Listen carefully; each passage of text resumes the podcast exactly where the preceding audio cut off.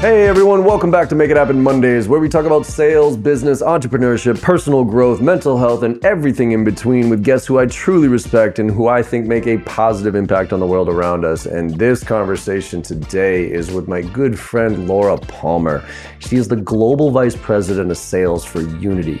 And for you gamers out there, you're gonna know this one. Unity powers about 50% of the video games that all of us play, and they are deep into the metaverse and all the things that come with it. So this is a really interesting conversation. Before we get to that, though, we talk about her background and where she got to, uh, and how she got there, and whether sales found her or she found sales, and then also leadership because she thought she was going to be a lifelong sales professional, but she realized leadership was really in her DNA.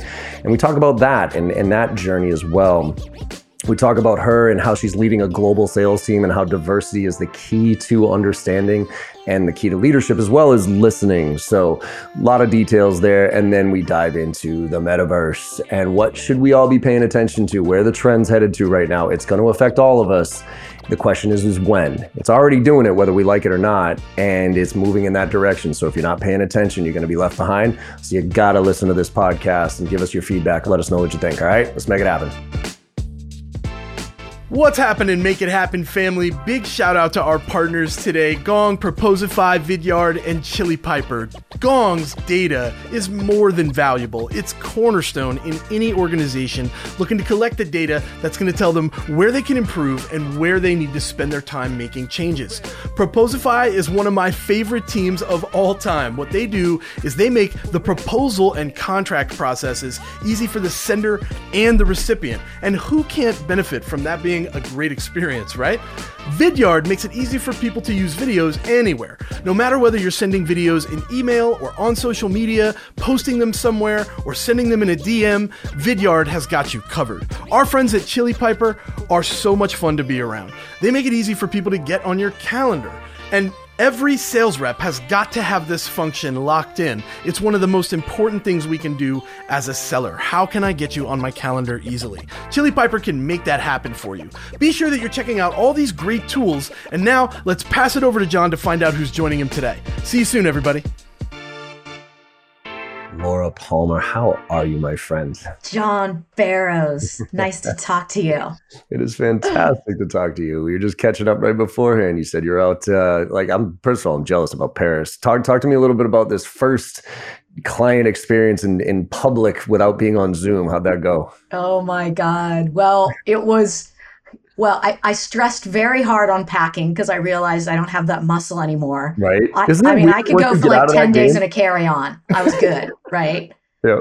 I was good. I, I was stressed. But the minute I got on the plane, my heart rate came down and I just, I just thoroughly enjoyed being out, different scenery. I, I kind of have a thing when I travel for business because I know I'm not going to be in a city too long. So yeah. I get up and I go on a run in the morning, even though I'm super jet lagged. It helps with jet lag yep. in the in whatever city I'm in. So I woke up. I uh, stayed in a really lovely hotel in Paris, and I, I woke up and I went on a run down to the Sainte Chapelle that a friend had told me I should go and see. And just even doing like a little something like that makes you feel like you're you're there. And oh yeah, you know the food was. There's nothing like wining and dining a customer in Paris. I mean, no. that was great. And then I we buzzed over with my leadership team and they they took me to um, Brighton, which is where we have a big office. You've been there. Yes, You've indeed. trained our teams in yes, our Brighton indeed. office. We have a newer office now. Very cool. And um, spent some time there. That train station. right? Yeah. yeah. That, so we're still right by the train station, and I, I, spent an awesome day with the team, meeting a bunch of new people. I I manage a, a new team now, yeah. and um, so I got to know all these people. We had a great dinner, and then I took my leaders to London for one final night, and we did a leadership meeting, and and I flew out. So it was it was fast and furious, but it was really so, invigorating. I came home so excited and it all goes back to people, doesn't it? Like it really does. It all goes back to people and and I just yeah, I feel really lucky to work with the people and and have a network of these people, yeah. you know, in our business. Mm-hmm. So it, it was great. Thanks for asking. Yeah, no, and I just love it because the, this, you know, the interpersonal stuff, you know, you don't realize how much you miss it until you do and until you're Yeah. back in it and you're like, whoa, because we're doing these like networking events now. We call them more social than SaaS. And so we're going to all these local cities and we're just Love saying, it. you know, forget about the agenda here. Like we're not trying to sell anything. We're not trying to network hardcore. It's literally just let's get back together and start remembering what it's Yeah. like to be around each other Yeah. and and have camaraderie and just shoot the shit in general and not have to be too stressed out about, you know, whatever it is and ideally not behind be behind a Zoom session here, which again, love. Zoom, but you know, it's uh it, it'll be interesting and and i mean you're an extrovert obviously. I'm an extrovert and i even have a little anxiety about going Yeah. back out and doing all this. And then once i'm there i'm good so if if for anyone listening if you have anxiety just just go do it just go do it. Yeah. just go do Go it shake Yeah. that hand, go introduce yourself to somebody Go do it. start a new Yeah. conversation. So love it. So let, let's let's let's back up a little bit here, Laura, because I mean you Sure. talk and, and I want to get to where you are because I think this is um, your journey's been fantastic and what you're doing now from a leadership Thanks. standpoint is bananas. Um, but let's talk a little bit about how you got here to give the audience some perspective here because because you've had a pretty cool journey and now you're working at a company. We're gonna get to for everybody listening here. We're gonna get to some cool ass shit that Laura has access to uh, that that people like me and others don't about metaverse and about you know gaming and the impact that it's going to have on us as a society and also us in sales. We're going to get to there, but Laura, give us give us that background of of kind of your journey and how you got to where you are right now. Yeah, I mean, it. I guess in a way, it's typical, right? I, I've I grew up in tech sales, and uh, I worked my way up. I was a an SDR for Silicon Graphics um, back in the day, and I've been at startups. I've been at mid-sized companies, always in sales. Loved sales, fell in love with it. Felt super lucky to fall in love with something that I was good at, that I could make a living at. Um, I have three kids, so it was also an amazing job, especially when my kids were young. I had the flexibility I wanted, um, but without sacrificing income, which uh, I think is is I feel really really lucky for that. And then uh, I hit a point when I was at Google where I I decided I'd throw my hat into the ring um, around leadership because I knew that company would invest in me, and and man, did they ever! Um, so that was kind of when I went off on this on this other track. I thought for a long time that I'd be an individual contributor um, in tech sales for my entire career. That's how that's how much I loved it. Um, but then leadership kind of piqued my interest, and now I think that I still totally have that love of sales and love of being in front of customers. But I also really like leadership and thinking about how to motivate groups of people and um, how to scale and you know all the things we we think about every day. So What, that's so that's me- it in a nutshell. I love it. Well, let's talk about did sales choose you or did you choose sales? Like early, like when you because you didn't go to school for sales, right? No, So so you fell into it like most of us. Yeah. Where did that click? Where was it? Did you come out of school and you were like, "Ah, I don't like what I'm doing here, and oh, what's this sales thing about, and fall into it, or how were you introduced to it? Well, okay. I guess it's a little bit backwards. I always thought I'd be a journalist. That's Okay. I studied communications and I still joke that because you have to ask really good questions in sales. So Yeah. I'm like, if this sales gig doesn't work out, I'm gonna go work for I'm gonna go be a reporter. There you go. Um uh, yeah, Kara Swisher's job would be amazing. I think that would Oh, be really fun. Nice. Um, but uh, uh, what I did is when I graduated from UC Santa Barbara, the the economy was awful, and I ended up taking a little detour and wanted to go just do something totally different. So I ended up working for Club Med for three years, and Nice. in uh, a number of different countries, but primarily Mexico. And so when you asked, did sales find me? Well, I was down there. I was a fitness instructor on a, a sports team, living the life, right? I I worked say that sounds super incredible. hard though. I, yeah, I, I know it sounds great. Okay, it was glamorous, and at the same time, it was really, really hard work. We worked seven Yeah. days a week, no break. I mean, it was it was hardcore. But one of the one of the villages I was at, they hosted a president's club.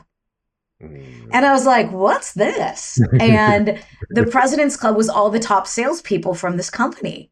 Yeah. And I would get to know the guests. I mean, that was like what I was there to do is get to know the guests and get them engaged in the whole vacation experience.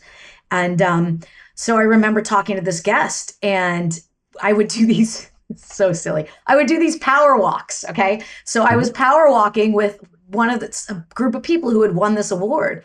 And they were like, yeah, this trip is fully paid. And, you know, we just hit our sales targets. And, you know, the more we talked at the end, they're like, when you go back, when you're done with this travel the world gig, you've got to go into sales. Just, just go into sales. And that's why I did it. Like literally somebody told me to do that. Um, I love it. Yeah, that, that I'm not kidding, John. So I came back. I had no idea what I was doing. All of my friends were, you know, think about that. I was like three years gone. Come Right. back. My friends have, have all advanced in their careers, and Sure. and I'm like, I guess I'm just going to do the sales thing. So I went and found a, a recruiting company that recruited salespeople specifically. They sent me out on a couple of interviews. They were for like hardcore sales positions for like copier companies back in the day. Yep. That's what my that's my And I was like, background. I don't know if I can do this. nope. So they ended up hiring me at the recruiting company. So I was a recruiter for a very short period of time. Cool. Then the second moment that sales chose me was I I was recruiting salespeople though, right? Yeah. And so we started to move into tech sales. And I had to ask people, you know, what did you W 2 last year? That was like part of the Right. process. I didn't even know what W 2 meant. I'm not going to lie. Like Yeah, that's how like I was I was like young and, and stupid or just Yeah. inexperienced. where we are. And um, and then when I found out what it meant, I was like, oh my God, this person's earning this much money. I'm like, forget this recruiting thing. I, I'm gonna go do that. Love it. And so through friends, actually a guy who's now my husband, he helped me get an interview at SGI through a friend, and the rest was history. So I don't know. Did I find sales or sales find me? I don't know. There were Uh, some hints in the universe, I guess. I was gonna say, I think it's always a little bit of both, right? I mean, for me, Yeah. it was it was the copier sales was my second job, but DeWalt, like I did kind of. Yeah, I did. Oh, I did it for a year and a half, and I sold to the government too, by the way. So it was like, I mean, talk about learning relationship selling. Talk about learning how to take rejection. I mean, good lord. Yep. Um, but the first job was DeWalt, and it was positioned as sales, but it was really more event Okay. marketing. And my background was marketing, and so I was like, oh, and I didn't like the marketing jobs. I'm like, these marketing jobs suck. Like, I don't want to pay, you know, get paid twenty Yeah. at the time, twenty five grand a year, you know, waiting for my two point five percent merit raise type of thing. And I was like, I was, I, I think you probably were similar to me. Is like, I, I always had a hard time with or I always wanted to be paid for what I was worth as far as the effort that I was putting in. And it didn't Yep. make a lot of sense to me to be working harder than somebody else and getting paid the same. That that fundamentally was always like, wait a minute, a salary job for me. That just means that I'm capped like so then I'm working hard for a promotion, but then that's determined by somebody else. Whereas sales, I'm like, I work harder, I get paid more. Um Yep. yes, Yep. that's where I'm going. Yes. So yeah. And then once you go there, you can't go. I mean, It's you can't well- go back the other way, right? And and it's, and you know what's even more interesting for me was like what you're right. Once I got into sales, I was like, nope, I ain't going back. But I was always scared of this was a weird mind fuck for me for a bit because I I, I was always scared of the 100% commission job because I was I'm not a risk taker. Like I'm a calculated risk taker. So to me, like having zero base salary always scared the ever living crap out of me because I'm like, well, what if I don't show up one month for whatever reason? And then when when I got fired from Staples and then I started Basho and then Basho screwed everything up and I took it over, I found out that I was now a hundred percent commission rep. And man, if you, I mean, I don't, I'm, you're very similar to me, like pretty self motivated. But if you want to be motivated, realize that when you wake up in the morning, you ain't getting paid if you don't go to work, type of thing. And ooh, Yeah. and, and again, Yeah. going to your point, like I wouldn't go back to it now. I wouldn't go back to a non-commission job, like a, a base salary. I mean, I get, you know, now I'm a CEO, whatever. But if I'm in sales, like I gotta, I, I need that. Like I want to get up every day and make this work. So it's a, Absolutely. it's a nice, uh, it's a, it's a good way to look at things, and it's not for everybody, but man, for the ones where Yeah. it clicks, it clicks. So let's oh, I always, about. I, my joke too on that, sorry, just it No, is if it sales is the best job in the world, unless you don't like it, and then is the worst, The worst. job in the world. Like, I have this. I have the same uh, tack. yeah. It's the best job of the world. I have a slightly different view on it. It's the best job in the world when done right. It's the worst job when done wrong. yeah, yeah. So like Glengarry Glen Ross, Wolf of Wall Street, Boiler Room, Yeah. worst, worst sales. Like that is gross. But when you believe it and when you're out there pushing it because you know it makes a difference, it's unbelievable. So totally, totally.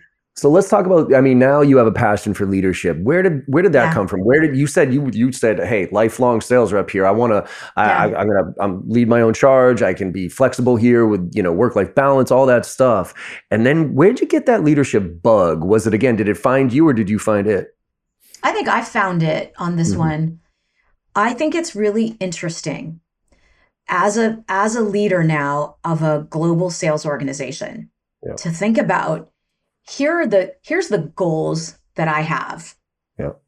That you How have do I take that that that let's say the, the organization has for my business, Okay, right? Yep. How do I take that and get a group of people around the world to do what I think they need to do to Yeah. hit those goals, right? And man, the better the people, the easier leadership is. Yeah. And I just and I I love helping leaders grow. I love helping individual um, contributors grow Mhm. but I just I don't know. It's it's sort of this like because you're diluted, right? When you're in Yeah. that, you know, what we just talked about, right? We love sales because it's like it's me. I get up, I do it. Da, da, da. Yeah. When you're in this job that I'm in, it's not like that. It's very different. So there has to be this.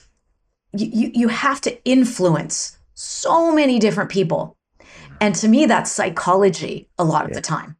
Yeah. And so I really dig psychology too. And um, I, I think that's what I love about it. It's like how how do you motivate people to do these things and and in a way that's legit and authentic and looking out for them and at the same time looking out for the company and it's this fine balance and I don't know I think that's pretty fascinating. I I I, love the the idea of you know one of the things I I I know as a fact is that you can never get somebody to do more than their job without getting them to believe in a bigger picture. And I think that's a Mhm. lot of what leadership is about because if if you don't believe in that to your point that bigger vision of where we're going, what we're trying to accomplish and and what my piece is part of that, then I'm just going to show up and do my job right? And I'm just going to get what are you paying me for? That's what I'm going to do. But if you want people to go further, which I think is a lot of what leadership is about, because management is getting people to do their job, right? So it's like, okay, you know, what are the numbers? What's the forecast review? Those type of things. That's that's management stuff. Yeah. But leadership. So talk to me a little bit about kind of how you how would you define your leadership style? You said authentic. Like, what are some of the things that that make um because now you're you're global VP. I mean, you've moved up quite a bit in this org, and now you're running, you know, global vice president here. What what do you think about your leadership style has allowed you to be on this journey and get to where you are right now? I listen. Yeah. I really do. Because I think and I To think what? that comes from like having climbed the ladder, right? Gone Mhm. from this sales development rep like I really do believe if you listen to your your customers and you listen to the people that are out with those customers, you'll have the information you need to to implement a strategy, right? So I, I think it's a lot more listening. Yeah. Um, I'm in a I'm in a new role, and we're calling on industries that I have like a little bit of background in, but not a ton. Mhm. Um, so I think being okay with saying like I don't know everything and I'm gonna Yeah. look to you guys, that that's been that's been key. Yeah. Um, and then trusting the people that that work on my team. Like I've got a lot of trust. I'm super transparent, maybe to a fault. Yeah, so I too. always say like if I go down or I fail because I've been overly transparent and Yep. people see me as weak because I've admitted when I don't know things or when I screw things up, then I'm cool with that. I'll go down for that. Um, so those are How is that? little And, bit. and if you don't, if you don't mind me asking on that one, um, curious from a female perspective, um, leadership style, right? Because I think weakness, you know, can be pre- leveraged and perceived in different ways. And uh, Yeah. have you found challenges? along the way being a female leader that that you've seen your male counterparts not have those challenges and, and what are some of those things that that we can learn from Well, let me flip it around. Let me instead Yeah. of talking about yeah, yeah, absolutely I've seen challenges. Yeah. Um I have many a story we could we could chat about. Best probably over a beer, John. Yeah. But um, yeah, and and, it, and look, it's one of the reasons I'm here. I, I am doing this because I believe wholeheartedly that diversity, not just male, female, every kind of diversity is good for a company. I really, really believe it. Um, and so that that is why I'm making my way here because I ultimately if I can if I can influence it at a board level, I think that would be a really think it's where they really need a lot of female leadership. Um, Absolutely. I, I think what females can bring to the table, and let me just talk about myself as a female and like how I see difference. I'll give you a, a funny story, a, a specific example. So, I don't know. I'm sure many people have done different personality tests out there. My one I love is the Enneagram. So, if Okay. you haven't Oh. done the Enneagram, I was the wisdom of the introduced to that this Enneagram book, the have you done it? I'm a, I, I was just introduced to it this week on my little soul journey. Oh my God. I'm a I'm a three and an eight. I, I don't I don't know the details of Yes, them, but I'm a are. three and an eight. Yes, you are. I'm a three. I'm married to an eight. I have a ton of colleagues that are eights. yeah. and I laugh because they'll do something and I'll be like, hmm, just like my Uh-huh. husband. Uh-huh, uh-huh. but when you do, so if, if for anyone listening, if you haven't done the Enneagram, it literally changed a lot of things for me because I can now understand my behavior and my reactions to things um, to a point I never could before. So Hmm. uh, I am also a three. That's an achiever for people who haven't done the Enneagram.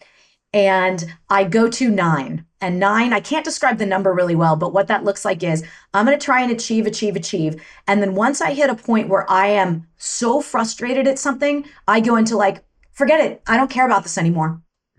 Do what you want. I don't care. That's Mhm. so, and I can catch myself. But anyway, so Yep. going back to kind of like the female angle on this. So um, there was a point at Unity a couple years ago where I was fairly new still, but all of my leadership team, maybe except for one person, were men.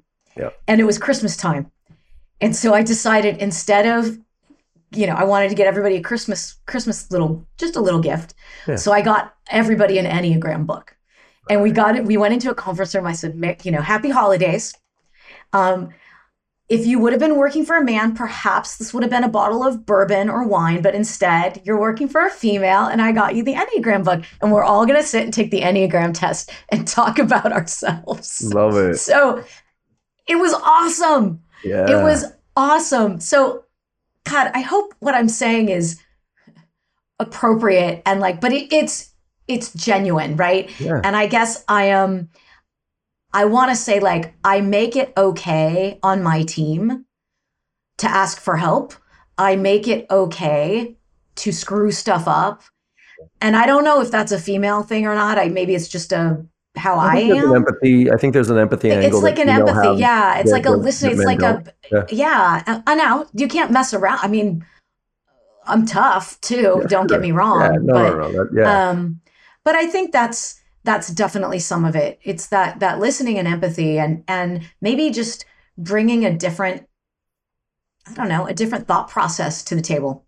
Well, know? I think that's the I think that's the biggest part is that you know you see those homogeneous environments where everybody looks the same and acts the same and that type of stuff, and you just there's no growth there. There's no different perspectives there. There's no, you know, I- mean, even uh, age, sex, uh, you know, sexual orientation, all of it comes from a different lens. And man, if you're not open to that different lens, then what are you doing? You're like Yeah. that's why I wish you know you talk about traveling to Paris and you know I just wish everybody could spend the first year out of college traveling. Period. I don't like let, let's subsidize it through the government. I don't know, but just go out there and see what else is out there because like what is it? The stats something like seventy percent of people in America never go outside like the three towns that they Oh live in or something ridiculous. It, it's absurd, and to get to get the experience of other perspectives, it just opens up your eyes so much. And I think that's where you know having female leadership just as a male brings a completely different perspective to the uh, to the scenario that that I would have probably not looked at in it you know that way or Yeah. been challenged in that way about that. I mean, you talk a lot about, you know, those that listening and that empathy. I mean, the value piece, which I think is coming screaming through right now, um, now that COVID hit and you know work from home and the balance and all this other stuff, and it's reset on a lot of these values about kind of making sure that you're living them, right? And Yeah. and making sure that your team understands them, because once that happens, to your point of failing, like being encouraged to fail, I tell my team all the time, we got five core values. As long as you follow those five core values, I honestly don't care what happens. If I get a call from a customer and they're rip roaring pissed off, but if you follow those five, I'll defend you until I die. You make yep. a mistake and something screws up and we have to pay somebody, whatever it is, as long as you follow. Now, if you broke one of those, we're going to have to have a conversation about this. But as long as you're following through on that, you should feel comfortable to make mistakes, to go for it, to try things, to give me feedback, to, you know, manage up and all that stuff too. So, yeah, yeah, yeah. Love Absolutely. It. I, I, you have to do it in a smart way. So I, I'm going to go through a set of um, reviews with my team over the next couple of weeks, and um, I've. It's interesting because culturally too, John, the way people feel about losing in the Silicon Valley and the you know uh, people are cool with it. I mean, we're we've grown up with this, yeah. right?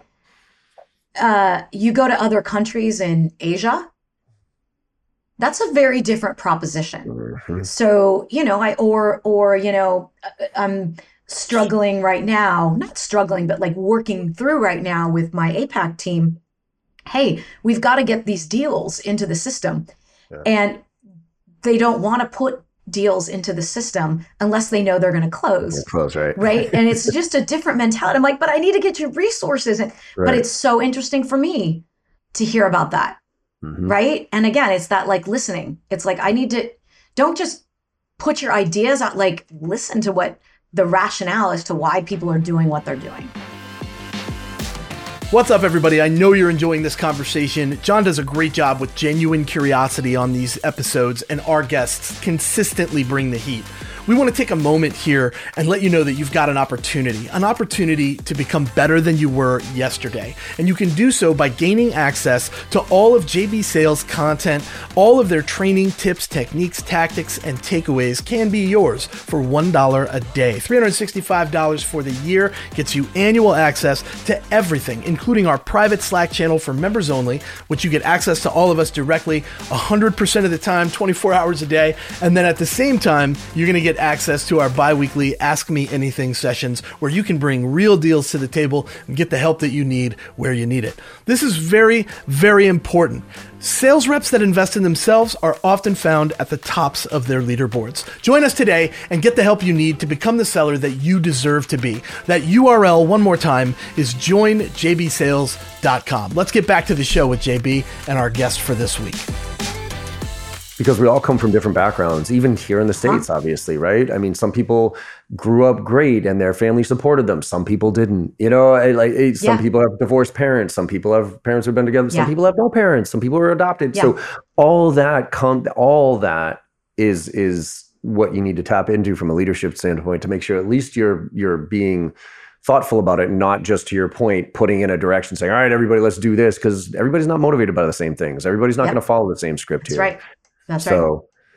So let's talk about this. This, you know, look, um, Unity is, uh, I think, on the cusp. You guys have had what, like 15 acquisitions in the past couple of years. Here, every time I'm following you on Owler, and it's like every single day I see this acquisition yeah. come from Unity, and and it's the game. Yeah. It's you know, you're the engine that basically runs the gaming world uh, to a certain degree, and so you are really tapped in now to the metaverse and and everything that's going on. So give people a better explanation of of what Unity is all about, and then I'd love to just kind kind of learn from you about what you're seeing right now because I I am on the outside looking in. I've I've started to play around with NFTs. I'm starting to screw around with crypto. I have not touched the metaverse yet, um, but I know Ready Player One is basically where we're going. So talk to me a little bit about Unity and yeah. and what are the, some of the things that you're seeing and what we, that we should be paying attention to. Well, maybe I'll start when I when I, I joined Unity. So it's uh, four years and a few months ago and um, when I joined, I joined to go build their games, their sales team, right? Yeah. And went in and, and did that.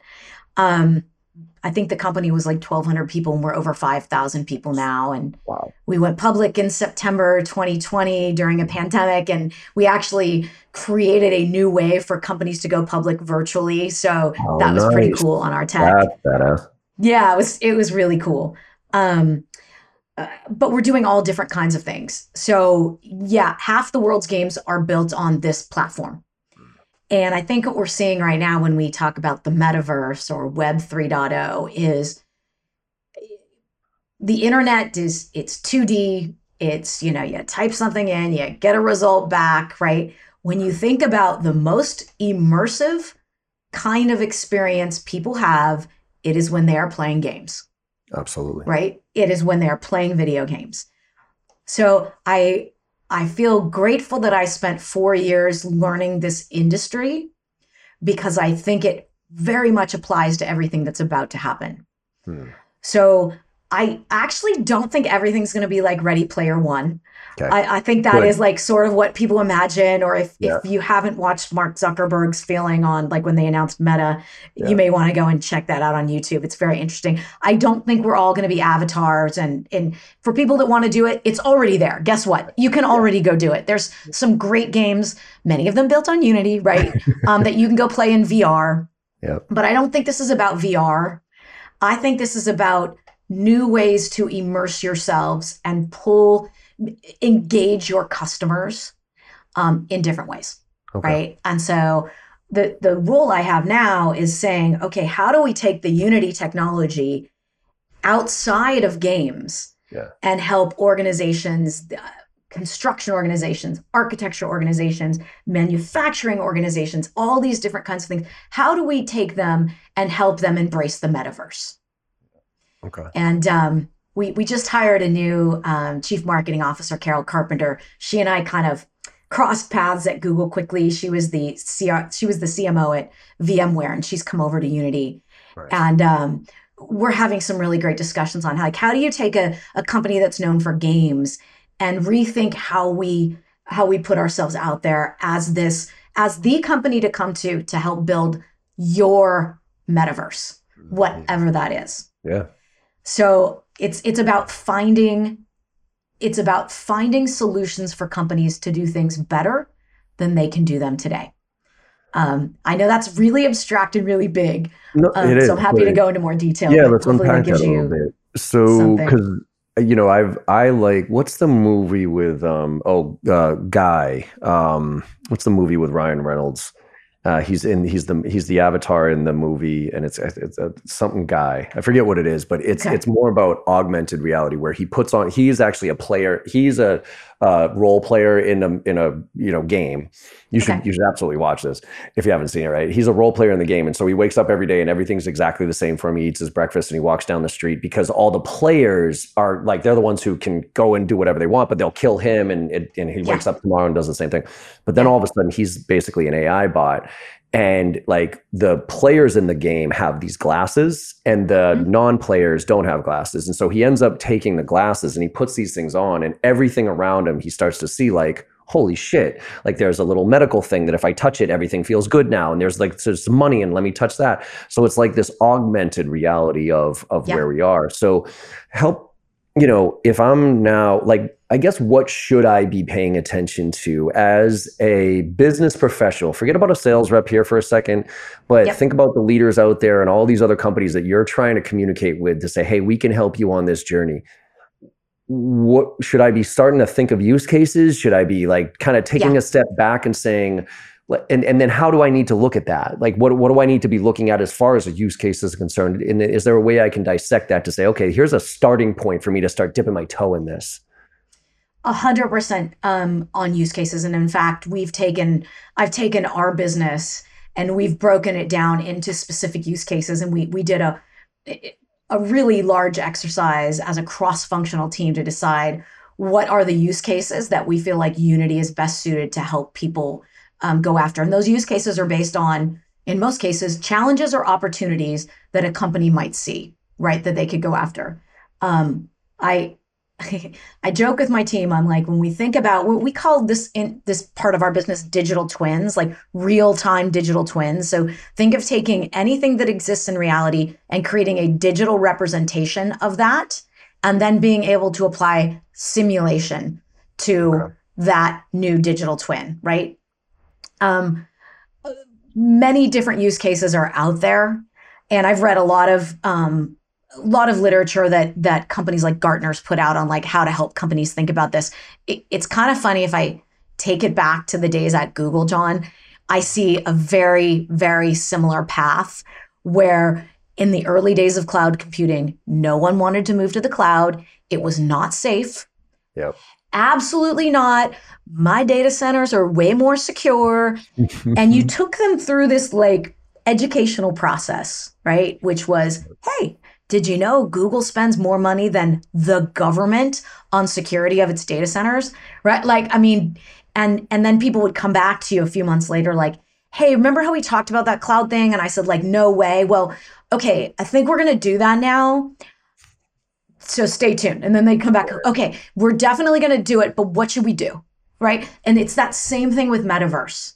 Yeah. It's that like no, this metaverse, no, hype, hype, hype, avatars, you know. Now it's sort of like, okay, hold on. So, no, this is for real. Serious FOMO right now out there about it.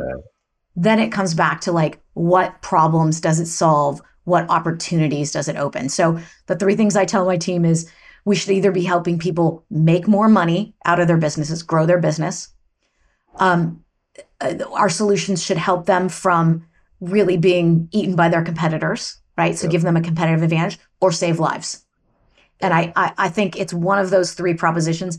And then it goes a little bit deeper, right? So we've kind of got our use cases divided up into two use, cases related to sales and marketing. Yep. So today you go and you look at a bike on a website and it's two dimensional and maybe you can change the color. But what if you can take that bike and look at it and not using special glasses or anything. We're right. just talking on your computer, but look at it in 3D, configure it right right there in front of you. That that's metaverse right there, right? And I don't and that, think people necessarily associate it with it, but that is real-time 3D at its finest. Um, well, that's like you go to, you know, and I'll, I'll, take the, you know, dumb version of it on my end. You know, I go to Dave and Buster's with my daughter and we get on the race bikes and we configure the race bike. And I'm like, I want the cool engine. She wants the, you know, nice, you know, splash guards or whatever it is. And yeah. it's like, and then you see the 3D rendering of it and you're like, that's pretty badass. And then you go ride it. Right. And yeah. so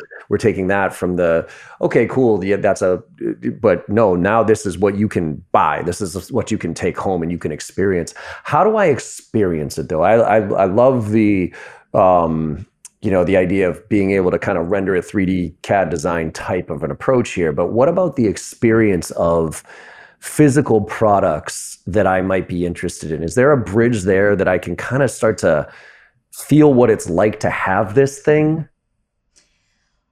Yeah, I mean, I haven't seen anything you talked about in the Ryan Reynolds piece yep. that you know he touches something and then he feels good i, I don't think we're there no. yet right yeah. but let me give you another example um and i don't know the company that's doing this so you'll have to excuse me but um this is a, more of an example using the um the vr headsets which will get by the way lighter and lighter easier and easier yeah. right over time but um you know if i'm going to buy a car yeah. and i'm going to put on a headset to be able to open the trunk, to feel like it feels to open the trunk, right? Yep. And then to see if you can fit your golf clubs, suitcase. Yep. Like you will have that concept of depth and mm.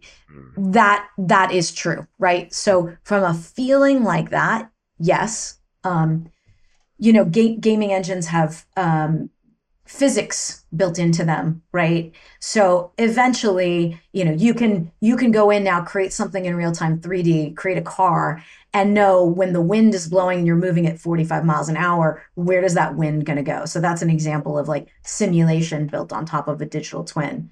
So i don't think we're there at the like feeling like yep. you know if i put my hand here it feels hot or it feels cold. We're not there yet but um did that answer your question? Yeah, absolutely. Well, I think yeah. it again to your point, like like that's for let's go to the car analogy. Like me sitting in the car and feeling and and seeing where I fit in this car. And I mean, yeah. for me, it, it it comes down to like where's the dial on this car for the shifter like i i, I like shifters yep. you know what i mean just even if it doesn't shift i like to have you know that that and and the button or this or whatever i'm like eh that's not really so to be able for instance i got the tesla um, one of the reasons we didn't go to the like we had the x and we went to the y but the reason, one of the reasons I, outside of being half the cost, um, of that we didn't stay with the X was because it's got that new steering wheel that looks like a Okay. joystick, right? It's not a circle.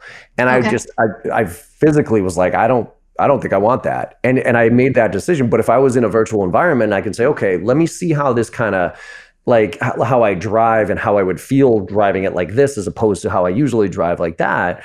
Maybe then I might be like, all right, I can kind of see myself getting used to this versus like my brain as soon as I saw it, I was like, absolutely not. I'm not going to even try that. exactly.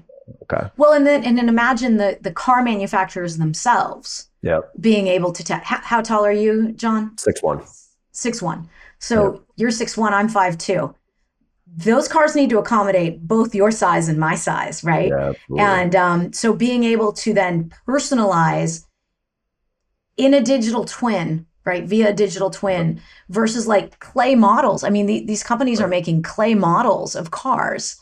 So it, that's what we mean by like doing something better than you can do it today, right? No one moves to new tech just because it's cool. It has to do something better than you can do it today. So, um, you know, that to me is a version of a metaverse is you going and being able to get into a car. Hey, how about if your wife could get into the car as well and sit in the passenger seat, right? Yeah. So now we're talking about multiplayer.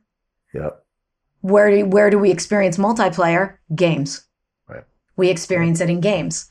So that's, you know, again, hey, let's get put the kids in the back seat, right? What's that going to feel like? So that that's these are examples of where things are going. Are we all going to be? Because one of the things I constantly try to remind myself is that we live in the tech space, we live in the SaaS world. Mhm. And a lot of times you take one step out of SaaS and it's like, okay, you know, back to basics here for, you know, fun, whatever it is, like in, in our case, sales, right? Um, is everybody going to be impacted by this one way or the other? Is every business going to be impacted by this one way or the other? Uh, I believe so because I it it goes back to customer engagement Yeah. and employee engagement. So we have companies that will use this to engage you know, their employee base more effectively. There are companies out there using virtual reality, metaverse like applications to train employees, Hmm. right? Um, so that'd be an internal use case. And then we have companies, every retailer, every brand in the world is thinking about this right now Okay. and I've had some really interesting conversations with with brands. How how do I do how do I enable virtual try on? Yeah. People want to be able to try on the blouse before they buy it. No one's going to the stores anymore, right? So oh, make yes, every this will impact Yeah. everyone, which is why it's so exciting and and um, you know you you run a you run a, a sales training company and i think the other thing that i'm seeing john is we're doing a lot of stuff at unity around product led growth but man this is a really good reminder to me too that to take people on these journeys with new tech it does require this solution based sales approach it comes back Yeah. to like man i am so worried if i don't if i don't do something i'm going to lose my job or Yep. my company's going to fail i want to work with people that i trust to help Yeah. me right grab on to metaverse web 3.0 and ensure that my my company you know gets there so it's been a good reminder that it's a people business and solution selling is not dead at least not in my mind No, not at all. I mean, especially when people don't really know, you know, what the problem is that they're trying. You know what I mean? Everybody's Exactly. curious, and so you can't come to them and say like, you got to lead them on this path, right? Because if they don't buy in, if if you don't address that problem and and get them to think about that problem first. Now we can talk about the you know various ways to address that problem, but we got to agree on the problem first, and we got to agree that you have a problem first. And I might need Yep. to educate you that you might not have a problem today, but in three months, in six months, you're going to have a problem. And this is what we're and there that's kind of the marrying of challenger sale and solution selling, right? It's like yeah let me educate you on where things are going, whether you like it or not. Okay. Because I've always told people our first job in sales specifically is not to convince you to buy my stuff. My first job is to convince you that status quo is not okay. Because if status quo is okay for you, and if you genuinely believe it, then what what are we having this conversation for? Even if you think you want this, Yeah. If your existing situation is tenable, then what the fuck is that? Why are we wasting Yeah. our time here? Yeah. There's got to be something there that tells you that this isn't okay, and and you have to be. That's why I'm exploring NFTs right now, crypto, and and, and the metaverse because I know right now we're great. You know what I mean? Top of the Yeah. heap, we're doing great out there, but there's somebody else out there that's chipping away, and you're going to have a better experience. And at the end of the day, every like I, I keep going back to my my friend Dave Cancel, who's over at um, Drift, and he always says the everything's uh, is commoditized except for the experience.